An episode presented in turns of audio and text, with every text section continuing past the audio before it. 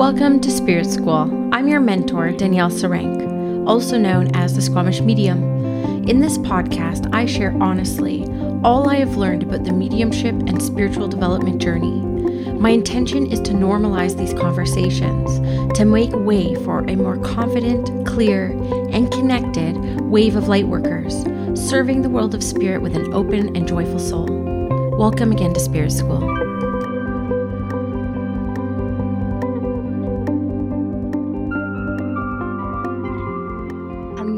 Everyone, and welcome back to Spirit School. What I wanted to share today as part of the podcast episode is I often feel like, though I love the podcast and I do offer as much as I humanly can through this podcast as far as knowledge goes and experiences that I've had, in hopes that you will feel normal on your spiritual development journey and your mediumship development journey. But I often feel that my best work is in my programs, in my one on one mentorship calls. There's just something about being in the energy with other people and teaching people live that just brings out like the most wisdom, the most confidence, the most inspiration through me. It's edited because I want to be sure to honor everybody's privacy, but I hope you enjoy this conversation today.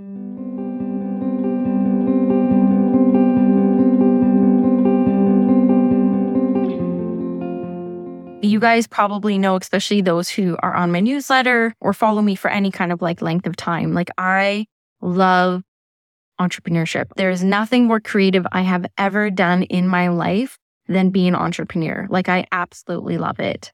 It is something that completely drives my passion like I could have been a reader that would just do readings and, you know, have a very long wait list. I could totally get by financially and live a really good life just doing readings. But there's something about the creativity behind pursuing an idea and, and formulating an inspiration into something that, you know, is of service, but also helps other people that just like feeds my soul. I just love the creativity. I just get so excited when I hear a story about a woman getting an idea and doing the thing. And I know that my first almost 30 years of life, I had all these ideas that I never pursued. I was just so scared. Many different things, like everything that could have gone wrong, not even considering what could have gone right. And so I'm just obsessed with listening to stories about women who overcome those fears, overcome those doubts, and just like pursue the thing that they're aspired to do.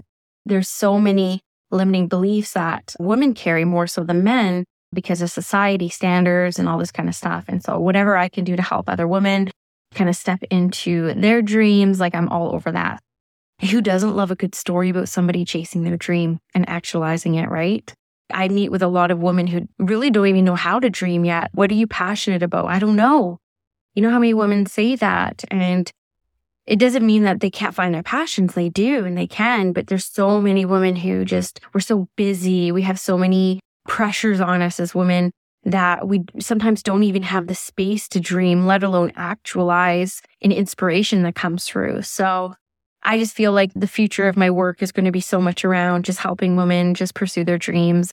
The other thing that I see happen a lot with, I'm just going to say women because I mostly work with women. I'm sure that this would translate over to men or women who are more in their masculine, but it's like how do you lead yourself through that? Because I see often like people hire me because they want me to lead them through it. And I'm like, you know, I'm not going to fix you. Like, I'm not going to fix these limiting beliefs for you. I'll call you out on them and I'll tell you how spirit's inspiring me, how you can walk through them. But really, you have to take the initiative to lead yourself. So I'm obsessed with it. I'm excited for it. What do you want? It could be career. It could be a house. It could be a feeling. It could be something, but like, what are you guys dreaming about? If you don't know, spend some time with yourself and get an idea, right? Like, I actually get a ton of my inspirations in the bath. Now, really kind of like pay attention to is there an aspect of yourself that doesn't think that you could do it? I know for me, stepping into this work full time was really scary because even like late last year, I was like, how could I be sustained doing this? Like, at a minimum, I need nine clients a week. What if I get sick? What if I get eight? Like, does that mean I can't pay my mortgage? These are the thoughts. These are the things that were coming up in my mind that made me feel that it might not be possible. It might not be possible. And I made five figures my first month. It was insane. It was way more than I thought could have happened, but you do have to work through what your limiting beliefs are, what is holding you back from thinking that this could potentially be possible. And then know that you might not have a solution before your spirit encourages you to make the leap. So then you kind of have to live in the realm of uncertainty. Can I live with uncertainty? Can I live with the unknown? Now, the truth of the matter is, in my spiritual practice, I had it on the side for many years before I went full time. So I'd built up a clientele and uh, I had a lot of evidence in my life that showed that there was a, a desire to work with me. So, what you want to do now for the people who want to do this work kind of full time is work on building trust with your community there are a certain amount of people who are attracted to you, and you also have to start speaking about what you're most interested in talking about. A lot of spiritual entrepreneurs get really stuck, like, I don't know what to say. I don't know what people expect of me. I don't know what people expect to hear from me. Get rid of all of that. You literally show up with what you're most passionate about talking about, because that's going to be what expands your energy and what other people are attracted to. And you'll actually find what people want to hear most about from you through just starting to talk. So you want to start building trust. You want to start building relationships with people and people will look at you from afar for a long time. I've actually had people who have followed me and messaged me for two years before they bought a reading with me. And that's fine. So you just keep showing up as yourself and you keep showing up talking about things that you're so passionate about, building trust, building your reputation. And then people will start being attracted to want to work with you because you're at this vibration. They're like, oh, I want, I want to sit in that vibration. It's all energy. It's all energy it's all energy. So just start there, just start building trust, just start exercising your voice and talking about things you're really passionate about and building the energy behind your practice and start niching down on your messaging. And then it just kind of takes off from there. Once you start stepping more fully into your path, more fully into your Dharma, more will come to you, right? A lot of people are waiting for the more to come before they put themselves out there, but Spirit will always ask you to leap first, always. So just do the things, guys.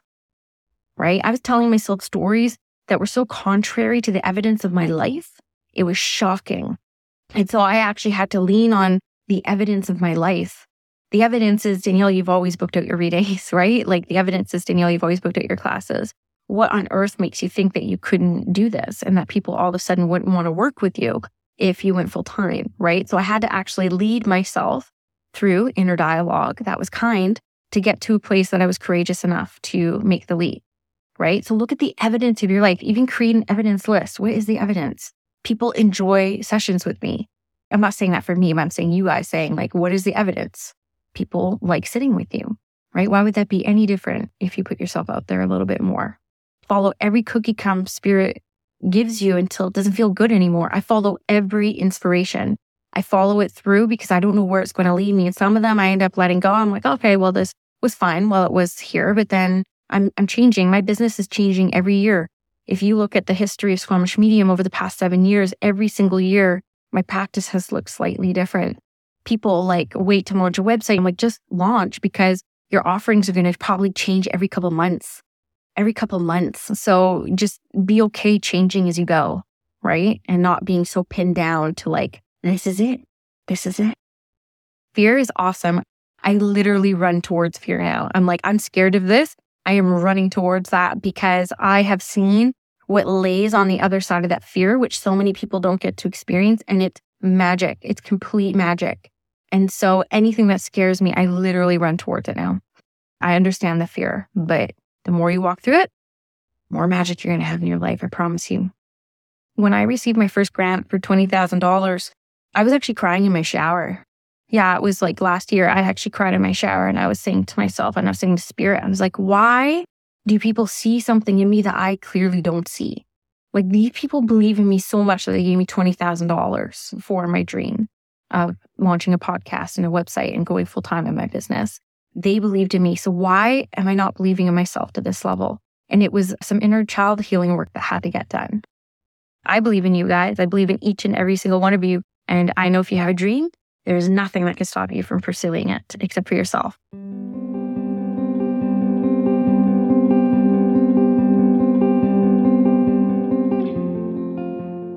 Last year, full and Leo, a year ago, I had to kind of like do something really scary and stand up and share my mediumship gifts in front of a live audience. What scares you that you really want to do in your life? I still have some things that scare me that I want to do. Like I want to do an online group demonstration and I get asked all the time to do them.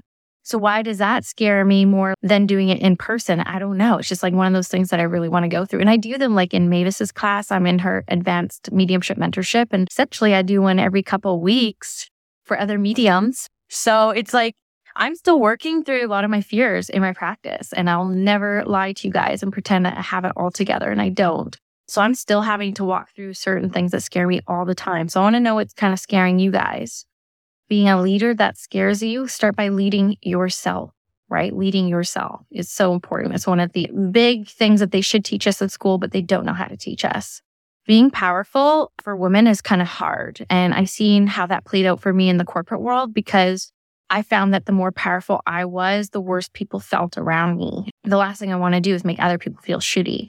So what I used to do, which is not a good habit, was make myself appear to be less powerful or less happy or less smart. I would like dim my light, right? Dim my light, try to make other people feel comfortable by making myself appear to be less powerful.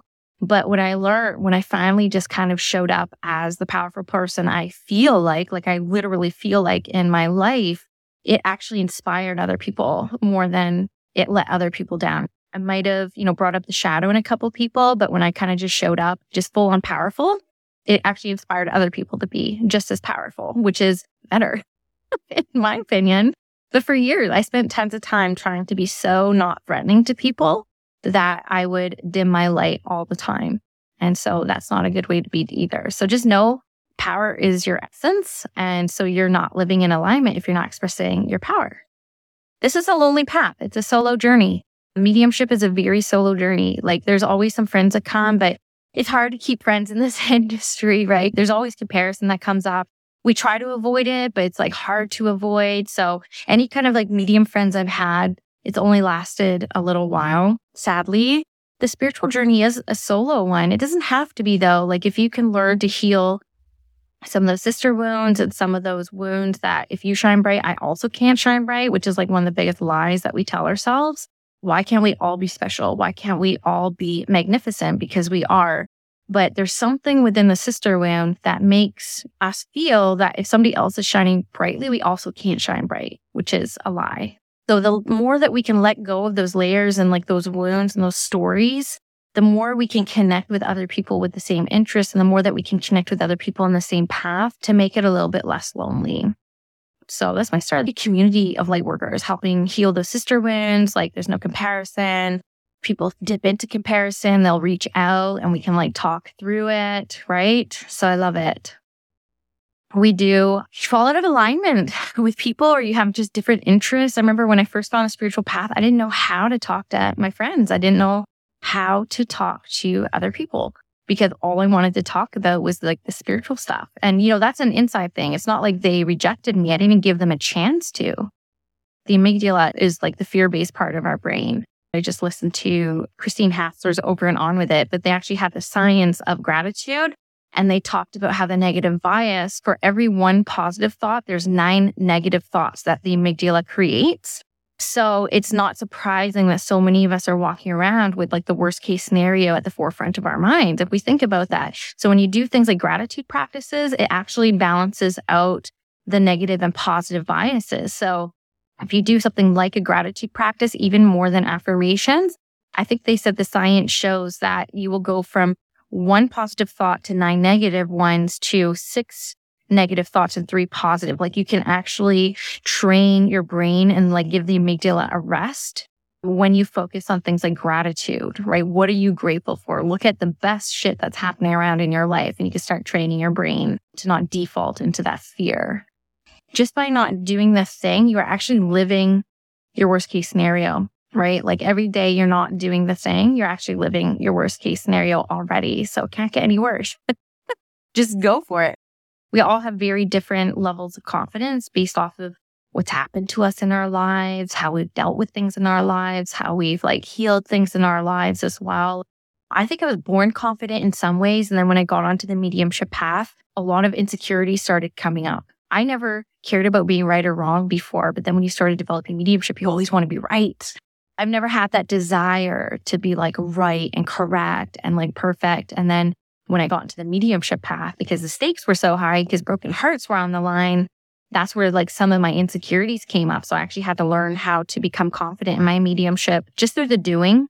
Again, you're not doing the thing because it scares you. You're actually already living your worst case scenario. So you might as well just do the thing and see what happens, right? Look at how you define success. Like, you know, is success money? Is success helping people make transformations? Is your success like working two hours a day? In success, more time with family? So really look at what you define to be successful and then set goals that just get you towards that, right? You have to set goals and you need to have somewhere that you're going or else you're going to just like float around like a butterfly, just fly, fly, fly, fly, right? So define success, set a goal and meet that goal, whether it's a weekly, monthly, yearly. I do suggest like weekly or something so you can keep momentum kind of going. But the only thing that will make you not successful is not even trying the thing, right? You know, last year I had a lot of success in my practice, but I did have a few things that did not pan out. But I kept going with them and they did end up panning out over months of keeping trying. But I did have some failures last year but there's huge learning and growth within, you know, falling a bit too sometimes, right? There's good lessons there. Really great to have people in your inner circle that support and feel you. I have a hard time because, like, I'm very lucky. I've always been very lucky in life. I think I was just like born lucky. I think Jupiter in my first house has something to do with that. It's like, you guys ever go to a bingo hall? When somebody wins, everyone's like, oh, that's how I feel in my life right now. Like it's so hard to find people to celebrate things that are going well with. On my personal Facebook, I feel like it's a bingo hall. I'm like, oh my God, I've been in business a year. It's like cricket, like no one posting, tumbleweeds going by. You know, that's gonna have to learn to like celebrate myself and find, you know, validation within myself and my own journey. So yeah, it's hard to find people in your inner circle that will be willing to like celebrate with you and like see you. And that's what I try to offer everyone who works with me. It's like I really want people to feel celebrated and I want people to feel like super seen because I don't have that in my life. I never really have. Yeah. So I'm always trying to create things that I wish I had. There was a point really early on where maybe I gave too much of my power away to some of my teachers, like too much of myself over to the teachers to validate me. You know, idolize them a little bit. And so it actually really kind of taught me to go to the inner guru a lot, right? And then also as a teacher now, I try to make sure that I'm not creating like a cult atmosphere or being idolized in any way because I'm a super fa- like valuable human being. I don't use the word disconnected. I know some of my students here are like, but I do feel disengaged sometimes right? So there's sometimes where I just want to swear. There's sometimes where I just want to be a human in my jammies all day and like have wine at three o'clock. There's days like that, right? Times where I don't want to sit in the power all the time and then I don't. It's all good, right? It's all good. But yeah, there are times where I feel more disengaged than others. And that's why I actually intentionally schedule breaks in my life so I usually take off August and December typically from doing readings and serving and just go into preservation mode. So I have less of a chance of doing that. And I also stopped booking out my sessions way far in advance. At one point I was booking like a year out. I'll release sessions like when I know I feel like doing lots of sessions. And that's the beauty of being an entrepreneur. As long as you're not a people pleasing entrepreneur, which I am not, I'm one of the most boundaried spiritual entrepreneurs you will ever meet. And I honor my boundaries every single time.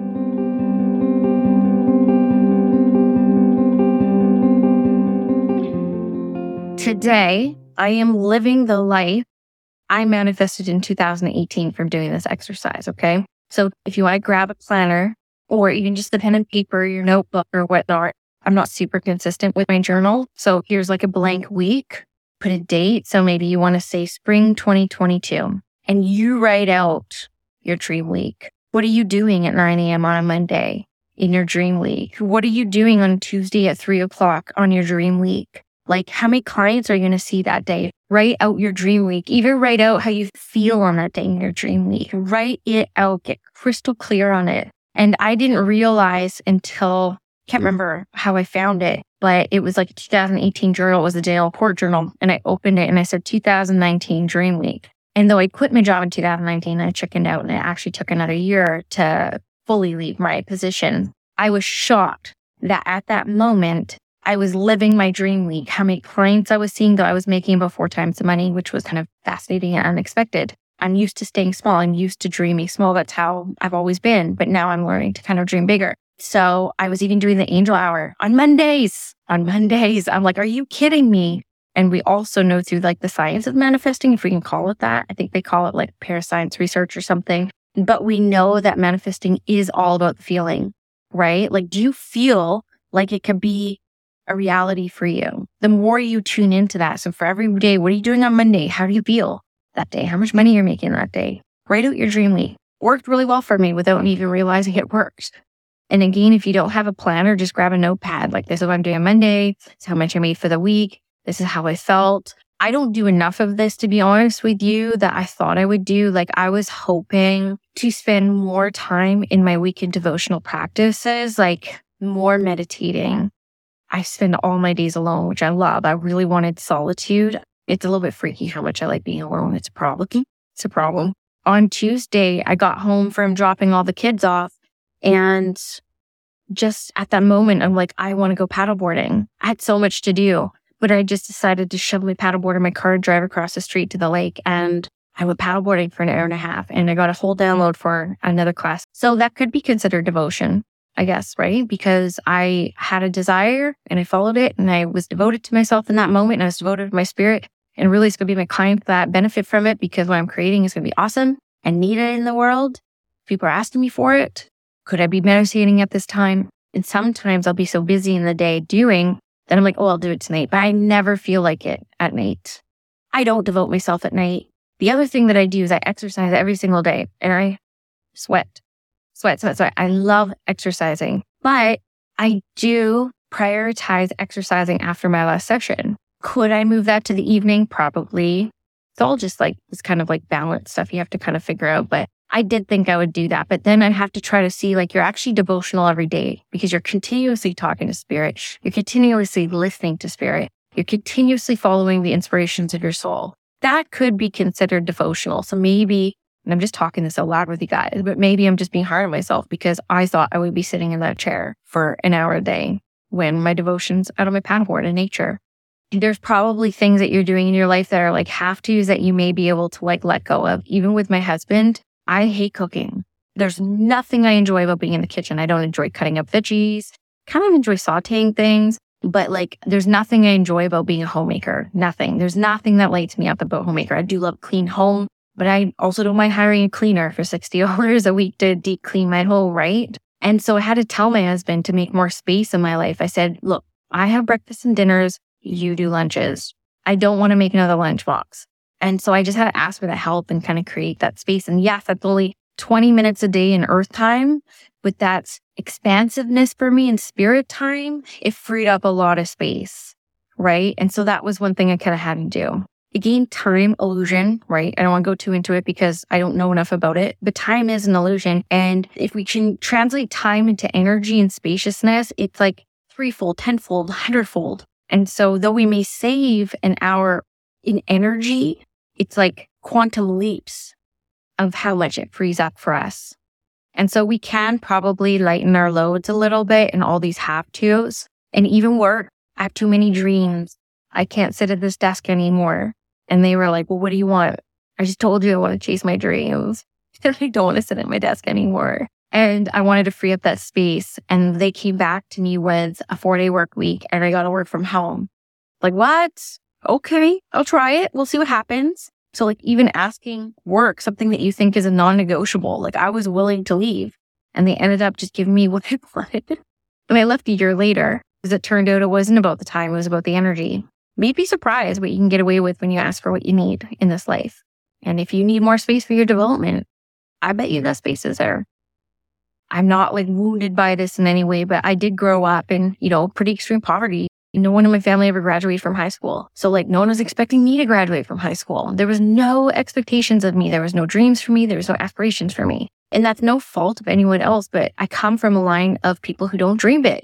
And I'm the only entrepreneur in my entire family, even my extended family. I had to kind of be my own dreamer and I'm paving a path for my children that was not laid out in front of me. So I did spend my entire life being very small and not having aspirations. I remember even thinking at 14, my parents were like, what do you want to do when you grow up? And I remember sitting in the room saying, I guess I'll work in an office like my mom. And that was my dream. And I manifested that for myself. I didn't know how to dream big, it comes. To be honest with you, it was a painful transition for me because I got poked fun of a lot, even by my family. And nothing wrong with them. I'm not poo pooing on them. They're lovely, all of them. I love every single person in my family. And they have not held me back in any way, shape, or form. My parents never said there was nothing I couldn't do, but they never also said you could do anything. It's kind of like that energy. But like I remember telling my dad, this is so hard. And I texted my parent that 100,000 podcast post a week before because I actually didn't post it till I hit 111,000 downloads. And I sent it to my parents. I was like, can you believe this? And my dad wrote back one thing. He said, how humble of you. How do you think I felt at that moment? If you're like sharing your success, sharing something that you worked real hard for and showed incredible tenacity about two and a half years of constant podcast recording and showing up and serving to get that kind of response from your family crushed. That's my whole life. Anytime I would be proud of myself for something or excel in something, I would get knocked down energetically by the people around me, including my husband. I tell my husband, I'm like, oh my God, I had a $30,000 month. He's like, yeah, but how much do you actually get to keep? That was like, that's the immediate response. So I'm surrounded by that in my life. Still to this day, that conversation with my dad was like less than a month ago. I've been trying to rise above that. And so that's how come I'm so passionate about leading myself through that, right? Melanie Ann Layer, she's somebody who I'm in her world. And that's like, she's like a the one who leads herself. That's like me. How do I deal with it? I lead myself. I validate myself. I don't need their validation. If they get it to me, it's bonus. It's extra on top. I'm proud of me. I know who I am and I know who I am from the inside out because of experiences like that. I had to find out who I was. And that's who I carry around. I know who I am. And so, yeah, it hurts and I have that human reaction and I'm like, oh, like, I don't question myself. I don't say, which I used to do. I used to be like, oh, maybe I'm an egomaniac and maybe I like myself too much. And I used to do that and question that and follow the energetic trail that they were leading for me. But in the end, I'm like, you have no idea. You have no idea what it feels like to be me day and day. And that's the sad part is that I know the expansiveness that I feel that it almost feels like you can't even contain it in your body. I realize that not everyone in the world gets to feel like that. And that's sad. And that's been my passion about my mentorship work because it's like, I want people to feel like this. I want people to feel like this. And it starts with who are you? And I had to go into a deep meditation, a meditation practice where I just entered the space saying, who am I? Who am I really? I was really trying to discover who I was. I'm a spirit. I am spirit embodied in this human experience. I am magnificent. I am expansive. I am bright as fuck. I'm magical. And that's who I am. And I get to be that person in every minute. And if people can't keep up, I know that they wish they had a little bit of my life or a little bit of my courage or a little bit of my self love and they never got to receive it. And I know that when they go home and they kind of review, they're like, oh, I shouldn't have done that. But I lead myself. I would say on a personal power scale, I'm at about 60%. This is what Danielle looks like at about 60% personal power. There's still times I kick myself because I'm like, I'm really only feeling good if I'm validated in some things of my life. And so I get to see like, okay, there's still some more personal power growth to be done in this instance. So we're always growing and evolving. But when it comes to family and the people around me, I've even had to tell my husband, I'm like, look, you can hop on and keep up or it will work, right? Because this is me and this is the mm. path. And he has learned over 14 years together and the eight years I've been on this self development journey and this mediumship development journey that the way I live is pretty cool and it benefits us all. So he's like, you just keep going. I'll catch up. He actually watches Gaia with me now and stuff. So it's all about personal power the ego is not the enemy. It's not something to be combated or overtaken or defeated in any way. It's like, how do we learn to live harmoniously with this dual side of ourselves? Well, the ego does not serve me in my mediumship work, but it does serve me in my business and it does serve me in chasing my dreams. It does serve me in like, I can't do this. And so it does kind of like serve me. Again, personal power, It's not looking outside of ourselves for validation. See, when we talk to our families about it, it's because we also want them to believe us because we're also still trying to get to that place of really believing ourselves or really believing us, right? And so a little bit of external validation doesn't hurt. And with family, it's always like a little bit harder. And so, but I still share. See, my dad's like a big meditator and a very spiritual person, and he does not believe you should be charging for readings. He does not believe I should be making like the money I do off of my spiritual work which I don't. Like, you know, a lot of what I get is like from my membership and my classes and my programs, which is like serving people. But it's like, you know, there's that kind of spiritual guilt that's still there, which I've healed from.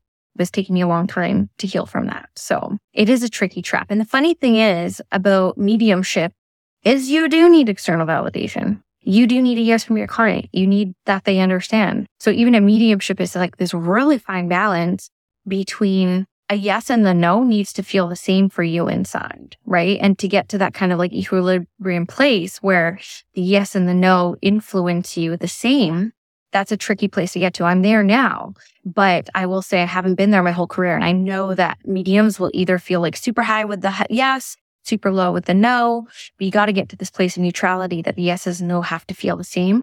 It's funny trap to be in because at the beginning of your mediumship development journey, you need the external validation that you're not crazy. Mm-hmm. You just can't stay there, is all. Every time I walk through like a little bit of fear, I get a little bit more courage, and all those little things add up over time. And this is where I am now. The best way to overcome any wounds around your family is accept them fully and accept yourself, accept any roles that you've played in the dynamics. It's all about acceptance. Now, my family helps me out a lot. Like if I ask my dad, can you go pick up my son today? Because XYZ, he will never say no.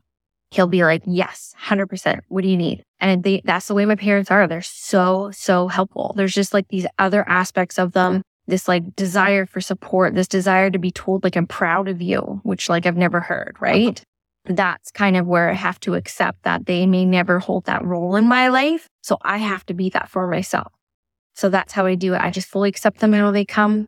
I don't wish that they were any other way. And that acceptance and forgiveness is just how I find my inner peace because I'm worthy of it.